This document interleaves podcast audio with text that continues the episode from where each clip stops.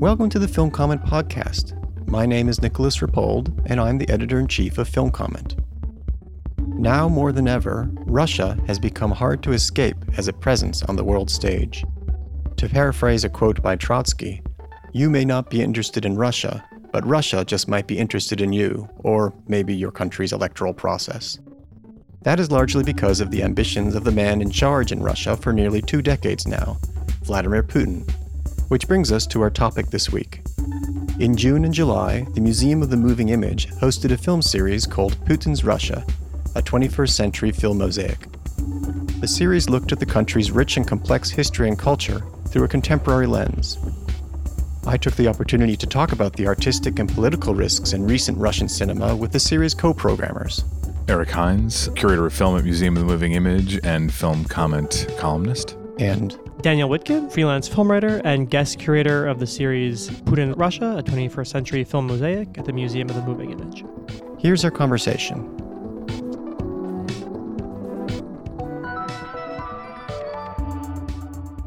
I've long wanted to do a podcast on Russian cinema, on Russia. Generally, it's you know, an, any any observer, casual observer of the past few years, uh, and, and the past 25 years, and the past century and a half, and the past few centuries, would know that that's a, a pretty fruitful topic. Um, but now, now especially, uh, we're very fortunate because there is a series that uh, Eric and Daniel have put together that really, really concisely and I'd say precisely um, is, is able to kind of plot out the recent Russian history as filmmakers have grappled with it, or in certain cases, not grappled with it as, as much as you might expect, uh, and reflected it. Uh, so this is a very serendipitous thing, but not serendipitous because it's also kind of an act of criticism, the, the act of programming this. So I almost wonder where we should begin. I'm almost wondering my signature way of starting this podcast is where to begin. well, I guess I could just quickly talk about a little bit of where the program came from and how Daniel and I started approaching it. Which is, I mean, there's plenty of things to be said in terms of the, the both Daniel and I have, have spent time in Mo- in Russia and Moscow specifically um, at at different moments, and therefore kind of had different waves of of coming to 21st century Russian cinema. For me, it was a little bit earlier 2004, 2005. And Daniel, you were what years? I was there in 2014. 2014. And so the, the, the, the thing that I've been thinking about for a long time since I was living there and what I was, as somebody who had never visited before, knew very little of the language, and was trying to catch up as quickly as I could when I moved there for a year, was to watch as much cinema as I could, watch as much television, watch, listen to as much music, just going to take in as much of the culture that was very current as I could. And I realized that I had a very unique probably skewed in various ways, ways of understanding the country and culture. Um, but I also was really fascinated by the different things that I was learning and taking in that way. And I thought it was a really interesting way of looking at um, a country and culture. That has only been complicated by the fact that there's been an 18 years of a presidency that sets off the entire 21st century in Russia. And to look at those 18 years during Putin's reign through cinema is again you get the kind of skewed view. Um, but in a that's the reason we called it a 21st century film mosaic, a mosaic portrait of a country during this period of time, instead of though there's a critical there's a critical reason for doing the series that it's time to the World Cup. It's also clearly a moment where we need to be paying we we should have all always been paying better attention to what's been going on in Russia rather than just seeing it through our own lens of the United States. Um, this is the right moment for it, but also just each film is not some expression of our taste necessarily. It's not necessarily the greatest films of the century. It's trying to look at it from as many different angles as we could while also presenting films that we really care about. So that's kind of like the, the unifying idea of it um, as it being a critical act.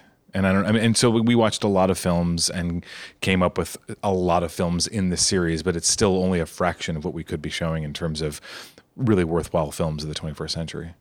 Yeah, I mean, it is a surprisingly rich time if you think about how kind of impoverished Russia's po- political culture has been and the effect that the Putin government has had. And I was, as I went deeper and deeper in, I mean, and this is as someone who really has a high view of kind of Russian culture in general, including contemporary Russia. I've lived there. Just how much depth there is and how much good stuff there is in so many different ways. Mm-hmm. And I think that, like like you said, we're showing things from a lot of different points of view. And I think there are some films here, if you just took them, you would have a rather skewed view. But I do like having so many kind of crosswise perspectives, especially because in the West, you know, we talk about Russia as kind of this rather monolithic thing. And I think Putin himself really l- l- lends himself to that because it's just sort of like the Kremlin is s- sitting on top of the society. You know, I think when you go deeper and deeper in, you see that there are a lot of different points of view and a lot of just outright contra- contradictions in terms of both how people perceive the reality, but also the uh, the uh, re- reality itself. Well, I'm- I'm I'm wondering how you know just to start thinking about some of the films in in the series. How do they grapple with Putin? You know, as the reign just kind of continues and prolongs, and it becomes apparent what it is. You know, I'm you know I'm sure there's some films that were made in the 2000s, early 2000s, that were maybe still a kind of hangover from the 90s, but then maybe you started to see in Russian cinema a more of a reaction to Putin. Um, um, how, how does that really? How did that play out? Well, I mean, I think uh, two things. Well, I mean, you're right to, to bring up the early early aughts versus now. Like, there's a real evolution and there's a real difference. It's, I mean, it's you could argue that it's too big of an expanse of time, but obviously, if if Putin is your lens, then you've got films from 2000 and 2018, and there's a very very different moments. Um, but we also decided not like when we first the, the, our first giant list incorporated all of these films that were very political, that were very taking on Putin in a very brave and important way at various moments over these years. Almost all of that wound up getting filtered out because we found that the films that took a more sort of sidelong or personal or localized uh, view or, or approach were more valuable, more interesting to bring to an audience in this context than a film that went like was was more of an expose or was more of a, a political broadside. So there's not a ton. It's not like every film here takes on Putin directly. Some do. Um, but to your question, the when, when does it first start? Um, that's one of the things that I, I think that the, when I was there, certain films made such a strong impression on me. Is when I was there was when that that pivot from the first to the second term happened, and that was when Putin made some pretty strong moves, you know, in terms of allegedly poisoning a Ukrainian uh, presidential candidate. Uh, several assassinations of journalists um, were happening in the year leading up to that. There was a real clampdown that, if you were paying attention, was not a huge surprise, but was quite a, a signal that this election was going to maybe be different than the last election. And that started making its way into the cinema. And the film that I think that that jumps out for me in terms of that is four. Oh yeah, I mean, I would just add that you have kind of there's some films where Putin feels kind of like a, like a, like a structuring absence almost, Right. And the government itself is kind of unspoken and doesn't make very much of a direct appearance, but you still kind of feel it. And then I think really much later on, you have the films that are about Putin as P- Putin. I mean, Our New President is a movie where Putin is almost like the protagonist or a- a- a- antagonist, depending on how you want to mm-hmm. put it. Mm-hmm. And kind of, I think the one kind of visual motif that runs through so many films, this is kind of the middle ground of the two extremes, is where there's like in some bureaucrat's office, there's like this stock portrait of the of the president. You just see him for for just a sec, mm. but it just allows you to feel kind of how omnipresent he is. Well, I think the films of the the aughts there there's a lot of those that I think of that fall like that, like um, uh, Leviathan and The Fool, where that are kind of like the sort of it's there, it's in the room almost all the time. The kind of like the sort of weight of 12 to 15 years of Putin's rule, and just kind of the, the fact of this regime, um, whether it's a portrait on the wall or just the kind of bureaucratic entanglement being part of it. But I was I, I just wanted to make that point about four being kind of a real pivot point, I think, in terms of an art house film having kind of the ability or the guts to sort of.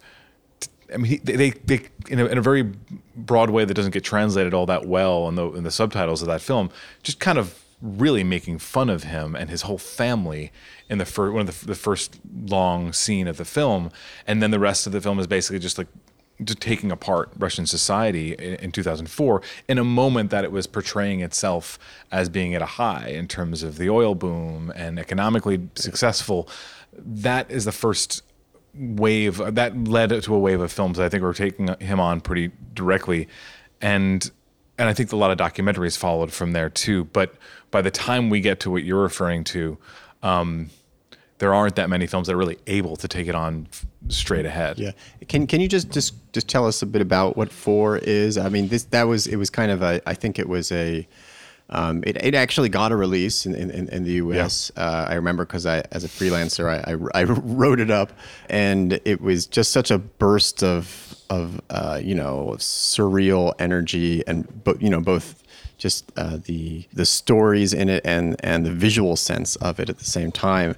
Um, but can you just des- describe it? What what is it? It's like a pastiche of of stories in a way. Yeah, I'll describe it. I'm going to ask Daniel. Daniel is so much better at pronouncing names, so I'm going to ask you to pronounce the director's name. Ilya Khrzhanovsky. Fantastic.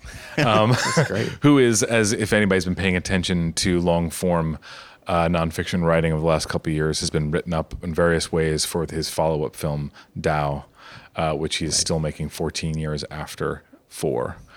Um, but uh, f- which is a fascinating, going to be worth a podcast when once whenever that actually happens. Yes, definitely. Um, but four quickly is uh, three characters. It's it's like it starts like a joke, really. Three characters meet in a bar, and one is a meat packer or meat magnate.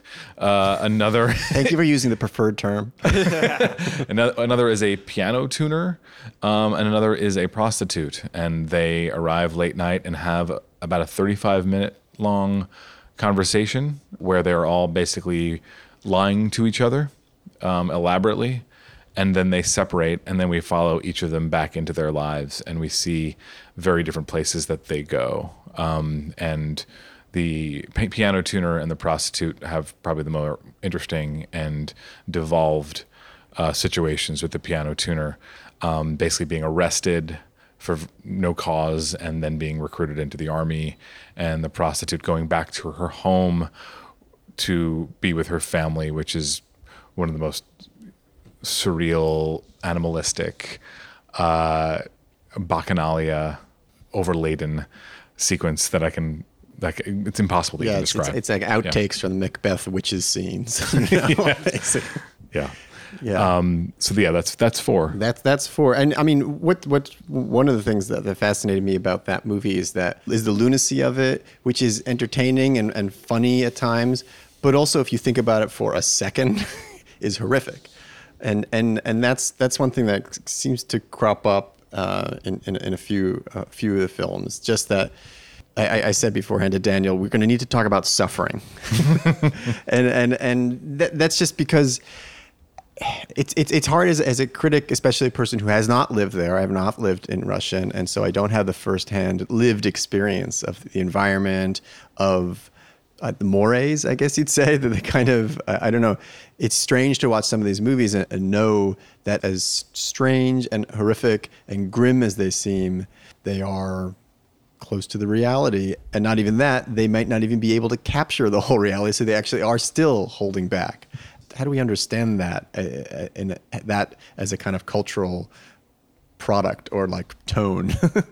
well, I think it would be very difficult to sort of define the Russian relationship to suffering, which is a huge part of the culture. I think many Russians would be kind of at a loss to do so well. But I will say to kind of turn it around on ourselves, I think that we in the West, and especially kind of in the Anglo American West, tend to have a very particular response to suffering where we kind of see someone like, you know, if you're suffering, you should probably do whatever you can so that you're not. And if you don't, for whatever reason, there's kind of some, something off. Something's wrong with you. Maybe you're, you're, you're a moron. Um, well, that, that, yeah, that's, I mean, that's yeah. the basis of our American politics yeah. lately. And like, basically, I think that that's not the only way.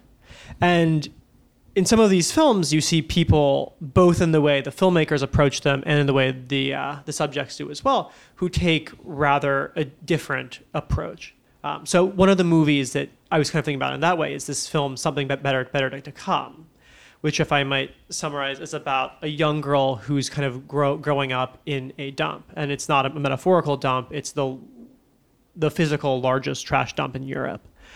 And That, that's outside Moscow. it's, it's like 13 miles outside Moscow, and it's quite grim because throughout the film, people are always saying, "Ah, "I gotta, I gotta get out of this dump. Don't want to live my whole life in the dump." And it's just becomes this like extraordinarily grim pun. But as a Westerner, you kind of watch that movie and you you just want to grab them and it's this whole community of, of people who live there and you just want to pull them out it's the instinct that you have mm. you know as you continue watching it you see the way these people kind of have these full lives there even as their kind of physical reality is to someone who doesn't share it at all completely horrifying You're right. They had their families, their friends, their relationships, their teens who are flirting with each other. Like that all happens there, and you have to. And what's great about that film was it's a durational film. Like came out around the same time as Boyhood. Actually, it was shot over 12, 14 years. yeah And but with that approach, you are absolutely forced to accept that reality. You, you know, it's not. It doesn't exist just f- for us to think, to be shocked by it, and to want to save them from it. As you're saying, you have to accept that reality and see the lives that's living within it. It's an extreme example, I think, of what you're saying, that it being an actual dump. Yeah. Um, not all of russia is an actual dump some of russia is merely There's a significant stretches that are not a dump. Wait, who? And, and the filmmaker for that is H- Hanna Polak. Is that? the Yeah, one? she. So she's a a uh, a, a, a, a Polish filmmaker. I want to say. yeah. It's. I mean, so that's yeah. That's that's one kind of one one kind of slice of of how you might approach you know grim existence, the realities of grim existence.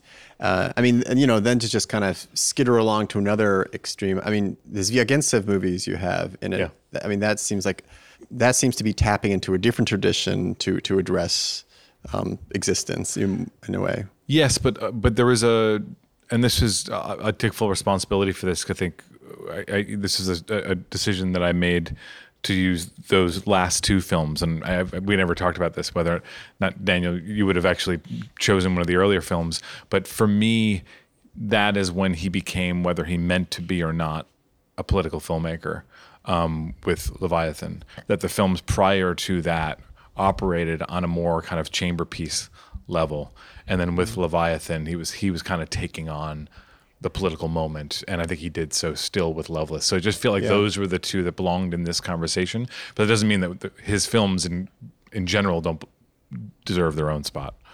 Yeah, I agree. I mean, I think Love, Loveless, the last one, almost has a more Western point, point of view. I mean, it's a hmm. movie that you can almost, you know, it's not so unlike Haneke film in a way. Hmm. Leviathan is interesting because it kind of combines sort of this pro-Western social satire with this very kind of like orthodox meta allegory where the protagonist is kind of compared implicitly to a figure like Job. Mm-hmm. It is this weird way of kind of like inverting the current Russian authorities' approach to, to, to, to the church. And I'm not I'm not sure if I if I completely understand the allegory or think that it's entirely successful, but I do think that it's a fascinating film to see kind of how it threads that line and kind of applies this more Western brand of social critique to a very Russian context in something like the uh, the idiom. Yeah, well, I mean, I was just going to say that Leviathan is basically the last film of his that was financed in Russia, that kind of slipped by in a way and was he was effectively reprimanded for it. So Loveless, I think, was largely funded through in Europe. So the fact that you're seeing a sort of European uh, or Western bent to that film is interesting. Um, I see not so much. I, I don't. I don't see it quite in those terms, but I do see a level of anger that is hard to come back from. Loveless just strikes me as such a livid film within its kind of contained, bottled up um, tone. I think it's livid, and which is like so different. He's such a different filmmaker than like, like Sergei Loznitsa, um, but Loznitsa's been angry for a while. It's interesting to see this guy who kind of makes Russian 21st century Russian fables that play like chamber pieces and have a Euro um, art house quality to them kind of get to a point that's not at Loznitsa's place, but it's also a very angry place. That last shot of Loveless is extremely severe. Wait, just for our viewers or listeners, what, what's the last shot again? You have um, this woman who's one of like this central couple who are portrayed with some degree of sympathy, but in a very, very, very critical way. And kind of as everything's this kind of horror has elapsed and they've kind of forgotten about it, you see her jogging on the veranda of this like kind of mansion type building outside of Moscow, and she's wearing like a Russian Olympic tracksuit. So if you weren't aware that this is about the society as a whole, you are now. Yeah, it's it's just interesting about the tracksuit because that was a kind of a, a, a big point of contention. I remember it when that movie showed at Cannes because everyone was like, "Oh, you had to make it so obvious. You had to go and do that." And and I interviewed him there, and I actually asked him like. You know, what's the deal with the tracksuit? and, and he said, well, you know, I, I know a lot of people he basically said that he knows that a lot of people take it as a as a like a billboard of political commentary, but that he said, but also that's what people were wearing if they were of a certain class when they were and they were being patriotic and supporting. So it's actually a commentary, but maybe not in the way that you're, you're thinking of it. It's not like me broadcasting something like that. Well, yeah, it's it's like being socially in, in sort of a sociologically Yeah. accurate, Yeah. while also clearly. I mean, because there's also like inside the TV is showing like there's a, there's the, the sort of Ukrainian conflict is on TV while she's doing that too. It's a real. It is. Well, one thing you see just in Putin's Russia, and I think, I mean, in our country too, is just how kind of the gap between like reality and allegory kind of just collapses in, in, on itself, and how just things just become their own metaphors so overtly. Like, you know, every other day, like Trump do, does something that's this, you know, huge kind of me- me- metaphor of his entire presidency. And, you know, Putin's kind of the same way. And so it's, I mean, some of these late, late, later films also, I mean, Our New President is, is, is, is, is, a, is a good, good example. Some of the docs too, I mean, they really lend themselves to, to allegory, maybe more than e- even intended, just because the reality, you know, gives itself this sort of uh, new new uh, dimension. Well, can we talk about Loznitsa then? Yeah, I wanted to bring up Loznitsa and and with a particular spin on on the hitting the ball back to you, which is just that thinking of where does this leave a filmmaker who wants to comment on any of this? Because Zvyagintsev is kind of interesting because although he is, uh, you know, talking about the state of society outside, like off. You know, he still seems somewhat circumspect about his statements. He's not like outside, like pounding the pavement and like holding up signs. He's pretty careful about that. Loznitsa is more in the position of like almost the more traditional position of the filmmaker in exile, where he, he does allow himself to do that, but he also very care, care- careful not to be living in Russia while he does make such commentary. So, like, where does this leave the filmmaker? I'm also thinking historically, you know, of, of people under the Soviet Union, like Tarkovsky being a filmmaker after a point exclusively in exile and only able to and, and that kind of interesting double existence like what's how are things now for filmmakers like that It's all over the place. I was just saying because I was thinking this because we showed a, we added a film to the series called The Trial, um, uh, which as it turns out uh, winds up being kind of the, one of the more direct films with, with, with a real political element to it. The Trial of the State of Russia versus Oleg Sentsov, and there's footage in there of uh, Sokurov, Alexander Sokurov, basically pet- directly petitioning Putin for the re- for the release of documentary filmmaker, you know, convicted uh, film a man uh, Ukrainian convicted of terrorism or acts of terrorism or plotting acts of terrorism. Uh, and is imprisoned for 20 years. He's on a hunger strike currently, 40 something days into a hunger strike. Um, but the film shows uh, many filmmakers basically uh, showing support, giving video addresses to um, signing petitions, etc. But like Sokurov is, I forget what the I forget what the I don't actually don't know what the theatrical setting was, but it basically it was a a dais of of of uh, prominent Russians speaking directly to the president, and Sokurov basically petitions him and says, "This is this is an embarrassment to our country. You must release Oleg Sentsov," and and Putin just kind of just brushes him aside. And like he's he like ends like he's like this monologue that that Sokurov delivers on behalf of getting him to take this seriously and maybe releasing him uh, and at the very end he just tacks on I hope I've not been insulting to you Mr. President, you know, as a kind of like I have to find some, I have to find a way of being completely honest and frank and getting this across. But I know that there is a limit of what I can actually do, and there's like a little note of that because I'd known that he had, he was living overseas, or he was living outside the country for a long. Time. Talking about Sokurov, and he might actually still, but the fact that he has that kind of access is impressive to me and is not universal in terms of where people are in terms of working. Well, with him, there's that weird footnote that one of his films was somehow aided in its funding. Faust. Faust. Faust had Putin intervened in favor. So, I mean, there is, and some of these movies do have government funding, so there is something of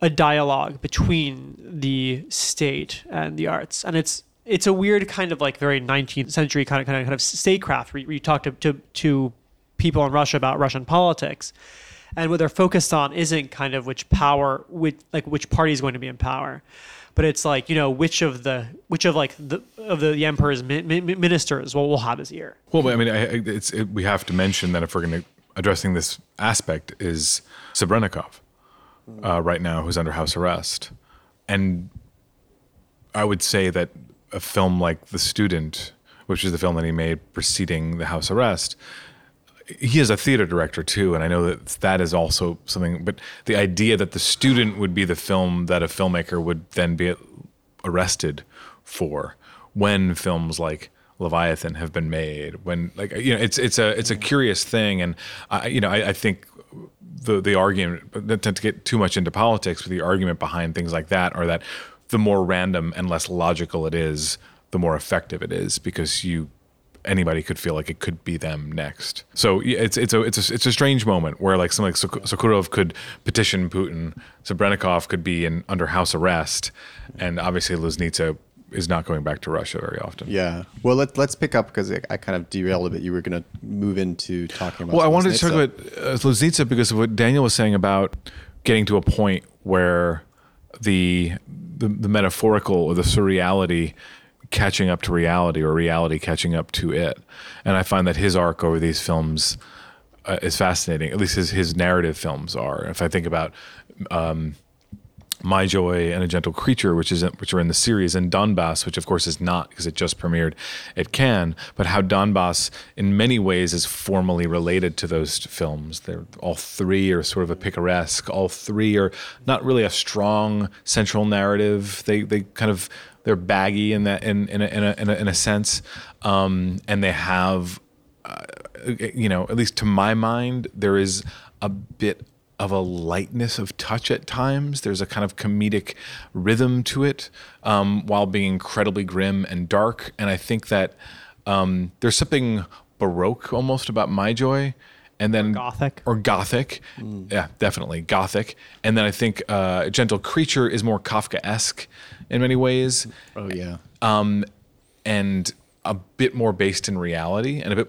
harder to take i think because of that before it goes off into a into a into sort of a dreamland for a bit towards the end. Nightmare land. Nightmare land. Yeah.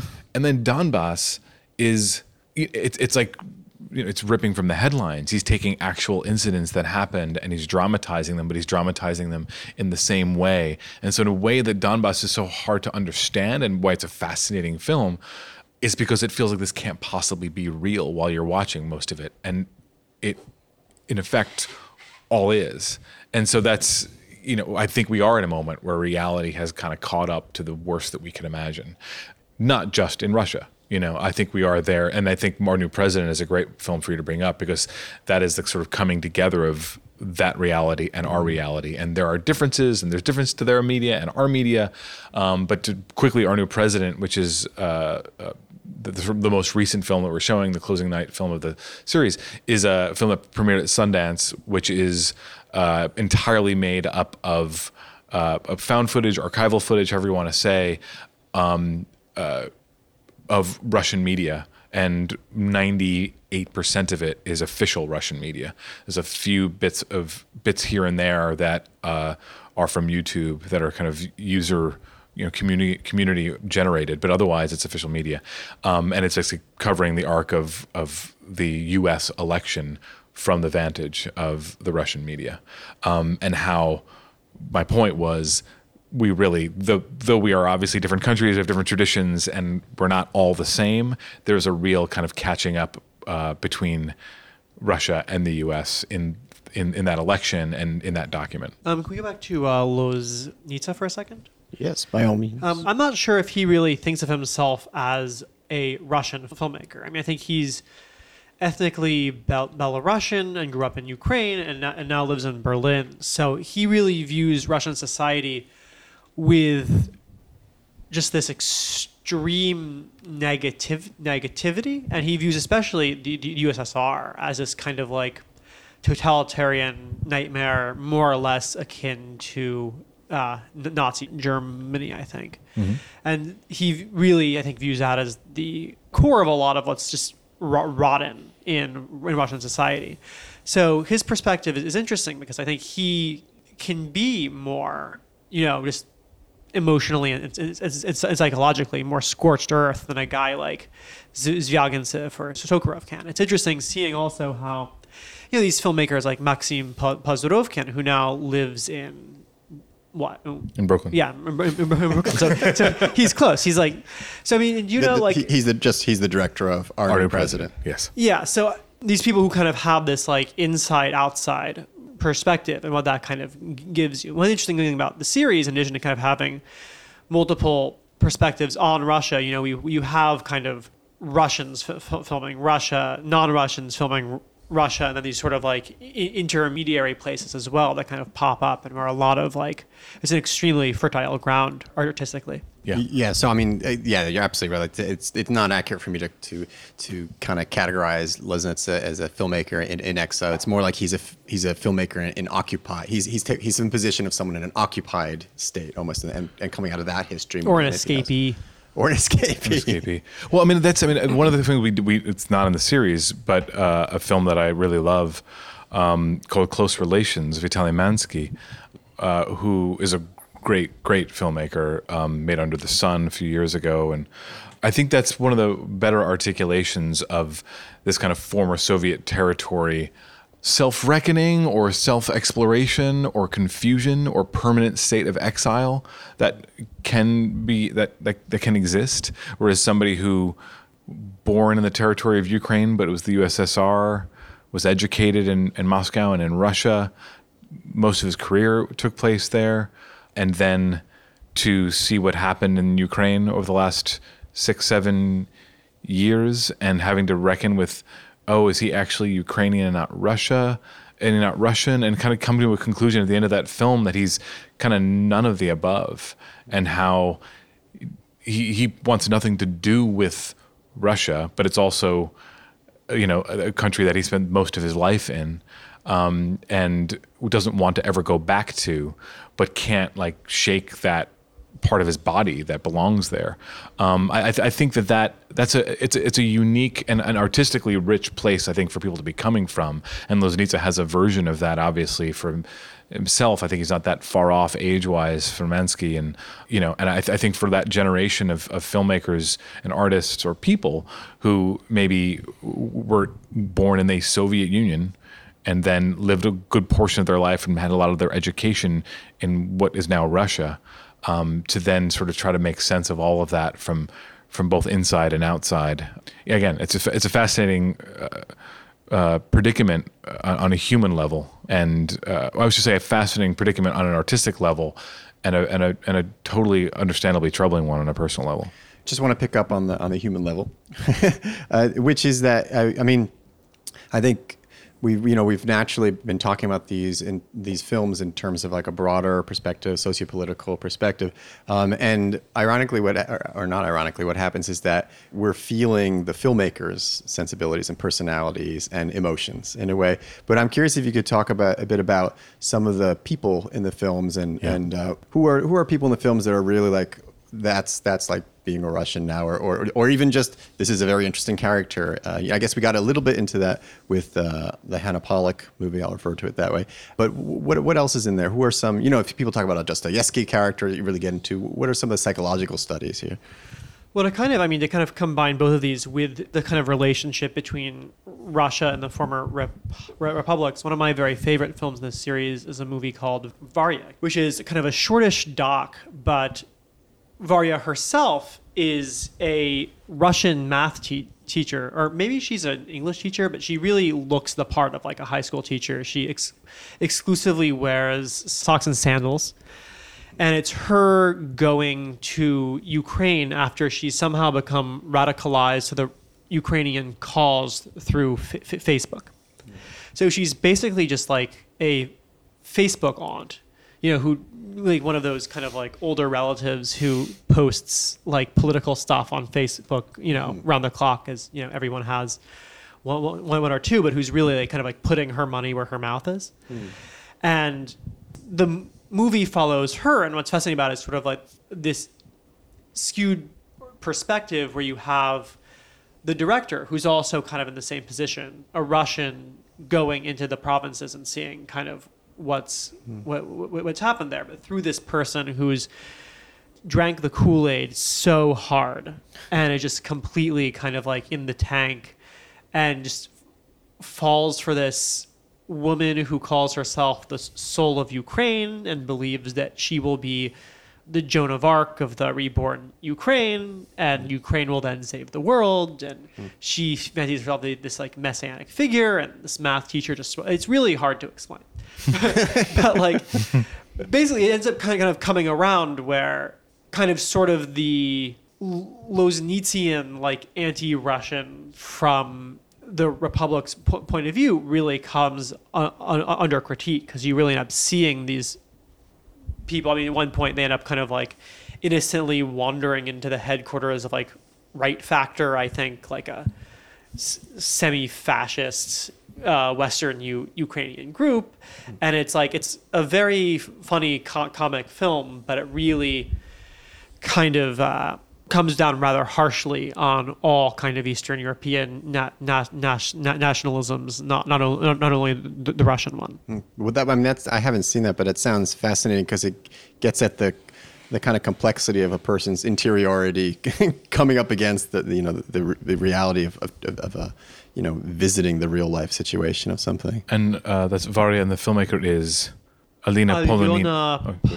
Polunina. And uh, so I, I, guess to that same question, because I think you and I have like an ongoing, only just begun conversation about Loznitsa, which is that um, uh, in A Gentle Creature, there is a, a really a sequence that I think was really important where we wind up in an actual besieged human rights office which I think is kind of wonderful because again, there's this sort of Kafka-esque episode episode to it.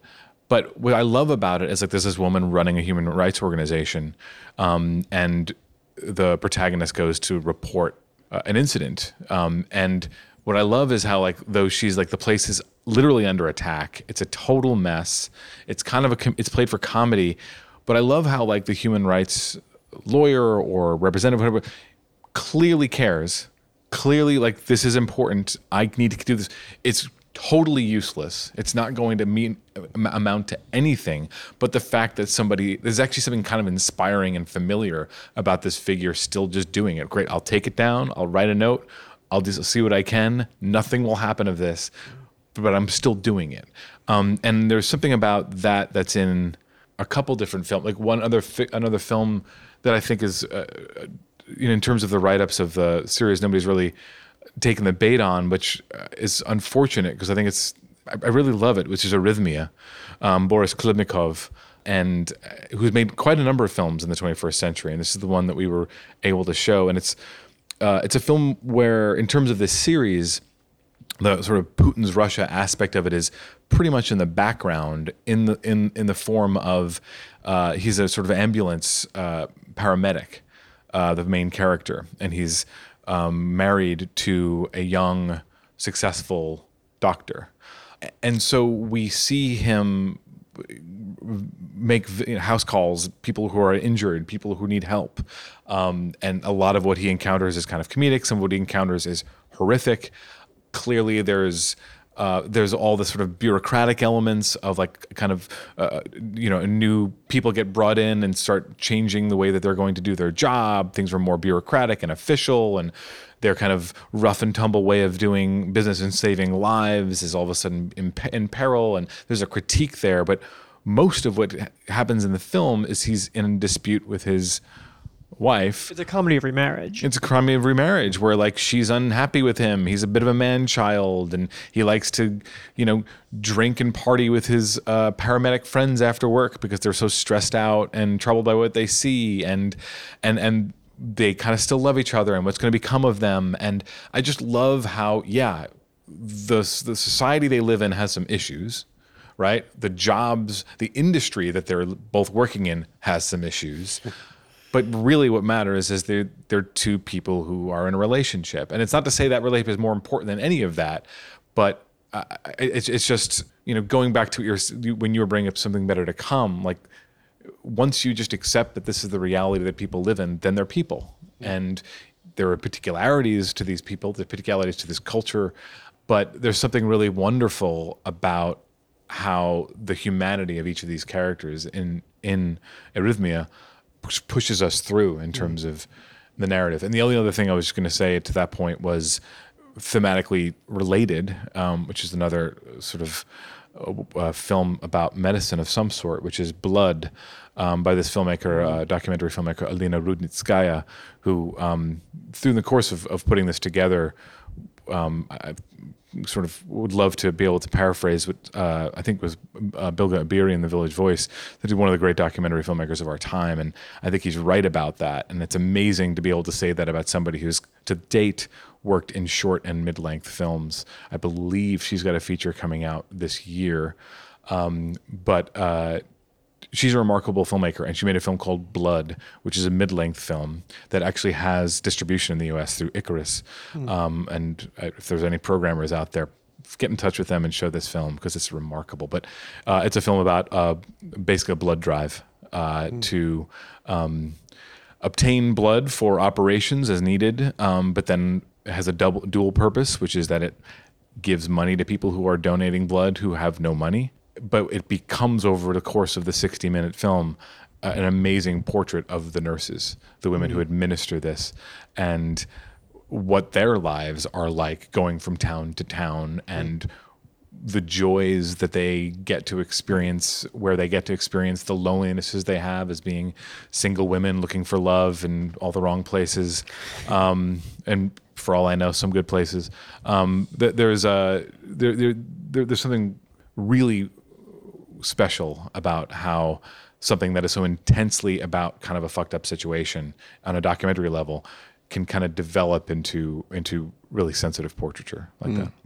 I mean, it's odd to think of it as an angle that you might go through these films that, that uh, how do these characters actually respond how do these actual people respond but it, it just it becomes increasingly important to be able to kind of center things um, in, in that way and, and when i look at how i first encountered some of these films uh, in the 2000s, let's say, that wasn't, you know, they were still alien enough or foreign enough that you it was hard to do that you know in some ways also because they were presented kind of in a wave of like you know alongside some european art cinema that was also taking you know formal risks but a lot of risks that seemed mostly to consist of pushing the envelope, you know, uh, and kind of in, inflicting uh, upon, inflicting things upon characters on screen.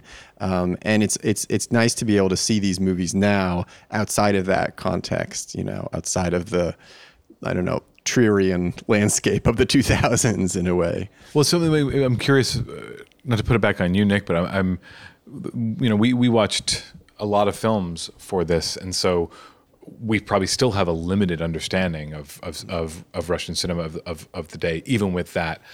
My question to you is not like your understanding of Russian cinema, but like the challenge of a critic to not objectify uh, a people or a nation yeah. through a single lens or a single facet in like if this is a mosaic through a single facet of what yeah. one filmmaker is doing that's I think it's always kind of our job, but it can be quite difficult Yeah. to do, especially if, and I think this can be the case with a lot of the films in question.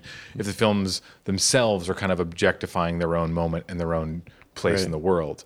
So, yeah, how do you see through all of that to kind of get the particularity of a, of a situation? Uh, I mean, I don't. very carefully. Uh, no, I mean, I, I would just say that this is why a series like this is is valuable because I, I don't think you came into it with an agenda of we're going to show the worst situations, you know, and, and somehow that's going to be the realest and truest and most authentic uh, picture of, of, of things.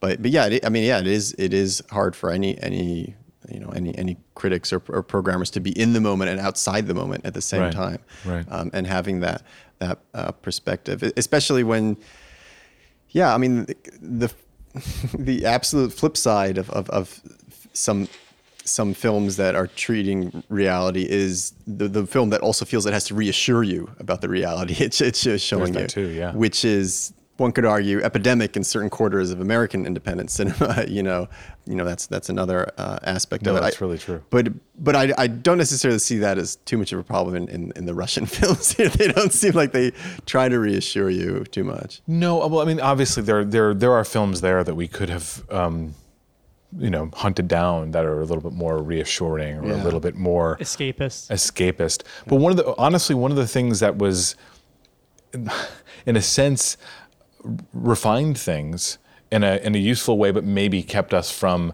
some of the more jingoistic titles, is the fact that we kept it to films that were about contemporary Russia, um, or in a, like the two examples about some sort of futuristic, you know, uh, kind of warped uh, view of of, of the moment. But it kept us from any period films, and a lot of the most patriotic jingoistic films of the 21st century are films about the Great War, are about Soviet you know successes and innovations and the space race and things of that nature. Um, so having none of that, having all of that disqualified, kind of left us with, you know, there are again, Right. it, it, it's it, it cuts out a lot of of of of that end of the spectrum. Yeah, that this this is a good point as any for me to, to to mention what I've always wanted to mention. But if I remember correctly, one of those like jingoistic historical war movies, maybe it was about Stalingrad. I'm not I'm not sure some siege or other, was released in the U.S. the very same week that Russia made its first incursions ar- with, in, into into the Ukraine, I believe. Anyway, something. Oh, would that have been burnt by the sun too? I think so. Yeah.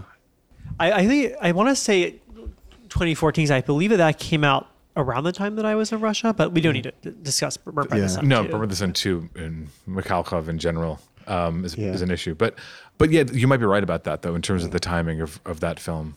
Yeah. Well, I guess I don't know. Are, are, what are there any other any other films that you might want to mention, or should we should we bring this this particular chapter of history? I don't know if that uh, yeah, I mean, I the, the blood was the one that I really Blood, wanted yeah, to make sure, sure, I yeah. talked about. I mean, there were there just quickly there are the films that uh, like Daniel referred to that Loznitsa, in his way, being one of them. They're the films made by um, by non-Russians in the series that are interesting and valuable, and but worth you know noting that they are made by non-Russians, which is something better to come by the Polish filmmaker Hanna Polak, Extinction by the Portuguese filmmaker Salome Lamas, and The Red Soul uh, by Dutch filmmaker Jessica Gorter. I think those are the ones, and uh, they're all documentaries, or at least documentaries of a sort, and I think really worthwhile um, for where they're coming from. The Red Soul probably being the most political of those in its way. Um, there are a lot of films that have been made in the last several years, um, documentary and otherwise, about, or I should say mostly documentary, that grapple with the sort of honestly Putin orchestrated uh, reclamation of Stalin uh, and of that kind of dark era of the Soviet Union. And uh, the Red Soul takes very much an out. I mean, the filmmaker has made other films in Russia, but there's something about the, that where it's coming from that is, I think, so curious and inquisitive and like kind of hungry to get other perspectives, multiple perspectives on this issue that it becomes quite useful and illuminating, and it's beautifully made. But I think somebody who is Russian may not have uh, approached it with uh, you know, I think there's there's something that's so kind of shocking and uh, surprising about what she finds in terms of you know young people who are Stalin apologists and you know academics who've spent their entire lives studying Stalin who go on TV to get shouted down by the right to people whose families were literally ruined, destroyed, members of the family murdered um, during the, the the the purges, who are still somewhat apologists for Putin, or apologists for Stalin, and also for Putin's reclamation of Stalin. Um, I, it almost feels like this, so that has to come from the outside to kind of take all those perspectives because none of them are the filmmaker. Like none of them are the filmmakers not owning that in any historical, personal way. Right. So, yeah, I mean, I think that's that's a, that's an element of this that's that's interesting to me. Somebody, oh, the talk of Stalin makes me think of the death of Stalin as well, the, the film, which which is interesting as an outsider's perspective on a piece of history. Also, one that kind of seems to incorporate a certain very dark Russian humor that dovetails remarkably with like his British absurd humor. so that's kind of an interesting thing that happened there. Um, it was also banned. That's banned in Russia. Yeah, so that was like the one foreign film to be banned in Russia. The reasons why, I mean, you could really go go into it. I mean, you can have a lot of theories, and it might just be you know personal prejudice and whatnot. But I mean, there's so many reasons for them to want to ban that film. Yeah, but it's it's so telling if you want to be a little bit simplistic about it that a film that kind of takes lightly the death of Stalin, a man who had something like an 18% approval rating when the when the Soviet Union fell, is now like sacred territory, and we can't expose current audiences to it. Is quite telling. Yeah, it's Daniel. Last words. Yeah, in, in terms, um, in terms, yeah, just go back a little bit in terms of films that have kind of a very interesting char- character who represents something about um, the the era and to go to a fiction film. This this weekend I think we'll be playing a film I really like called uh, Shultes which is about a pickpocket in Moscow. And is really just this exquisitely directed film. There's a lot of kind of Bresson in it. It's very pared down. It's very precise. There's also a little bit of Dardennes in the way that it's incorporating kind of the the landscape and going out into the city. It is I think of all the films I've seen um, in this series, like, the best portrait of Moscow and in all of Russian cinema, it's it's it's certainly up there in terms of my experience of my having lived there. It just feels right, mm. um, but it also comes into this thing where the protagonists might be experiencing reality in something of a skewed way, and there's a little bit of maybe memento, you could say as well. And you realize that he's someone who just is unable, kind of like in in a cognitive sense, to process the past. Mm. And so it's this kind of very concrete, very real film that also takes on not only the psychological dimension, but also kind of a metaphysical one as well. Yeah. Really well put, too not known in the States at all. So if you are in New York and you have an opportunity to see Shultes, please come to the Museum of the Moving Image to watch Shultes. Nick is totally deleting that. well, you never know what'll happen. Um, no, um, well, I mean, I, I, also am very interested to hear that because you, are bringing in other other filmmakers there, and, and be, began to make me think a bit about just the visual um, aspect of it, and thinking what does make it out. You know, Zvyagintsev, I feel like his films are look like prestige. You know, like right. even what whatever they're sure. saying, they look like Academy Award winning films, and I think that's that's interesting. What what what travels in in that regard. Um, and that's part of what makes four so disorienting is that it's so lurid, but also so nicely done. So nicely done, and yeah. uh, it's it's it's kind of uh, remarkable. So strong tradition of um, uh, Russian cinematography alive and well, I suppose. well, Zvyagintsev, I like to his to his defense, because I think that sometimes his austerity winds up. Yeah, there's something maybe familiar about it, as you're saying. I do think that he is quite possibly on a, on a craft level like the best filmmaker working today. Like I, I, he's not my favorite necessarily, but there is kind of nobody with more exacting excellence than that. And so like the Russian context is almost kind of a disservice to even talk about in that respect because he's so good at what he does. We're going to need another podcast for that. No, I'm kidding. no, I, I, I, I have, I have, I have feelings about that. But, but I think, I think. oh, just a shout out to Loznitsa, who, who as well, just in terms of working at a very high level. Yeah. Um, that should exceed the boundaries of, of, of his his very topical subject matter. I mean, an accomplishment like Maidan still puzzles me how that's not like more, Yeah. you know, out there. Basically, trying to make making the cinema verite revolution on the ground film, except as if every other shot is going to be, you know, uh, you know, a French Revolution era painting, you know, Yeah. uh, and and and he pulls off a lot of it. Well, also in terms of craft, I mean, you have to give some shout out to uh, the uh, Ger- Germans, German the Elder and, Ge- and Ger- German the Younger. I mean, hard to be a god it would be, Yeah. as far as the series goes. I mean, I, it's Oh, hard that's in the series too, of it's- course, It's yeah. hard to name many movies that whose mise en scène is more just ex- exacting and perfect than that, and the fact that it's all in the service of bringing to life this world of muck and shit makes it all the more delightful. And Guillermo Jr. in his own, who's a different filmmaker, but clearly learning. He, took, he, taught his he maybe lessons. cri- cribbed a few tricks. But he also has like a more there's like there's something in Under Electric Clouds which we're showing is so Fellini esque. Mm. It's almost too Fellini esque, mm. and yet how many filmmakers do you know even try to have that kind of mise en scène, have those kind of long takes that use space in that way? Yeah. So yeah, these are these are there's some extraordinary film. The the purpose of this conversation that we're starting with the series is not to say there have been great Russian films but that is absolutely also true throughout the entire series and throughout just this moment these tw- 18 years of film uh, there's some great great films and filmmakers Well, that seems like a good uh, good moment to to wrap up and bring to a close. Here's 18 more years of cinema and Putin. I agree with half of that. All right. Uh, well, but thank you both so much. thank you Thank you.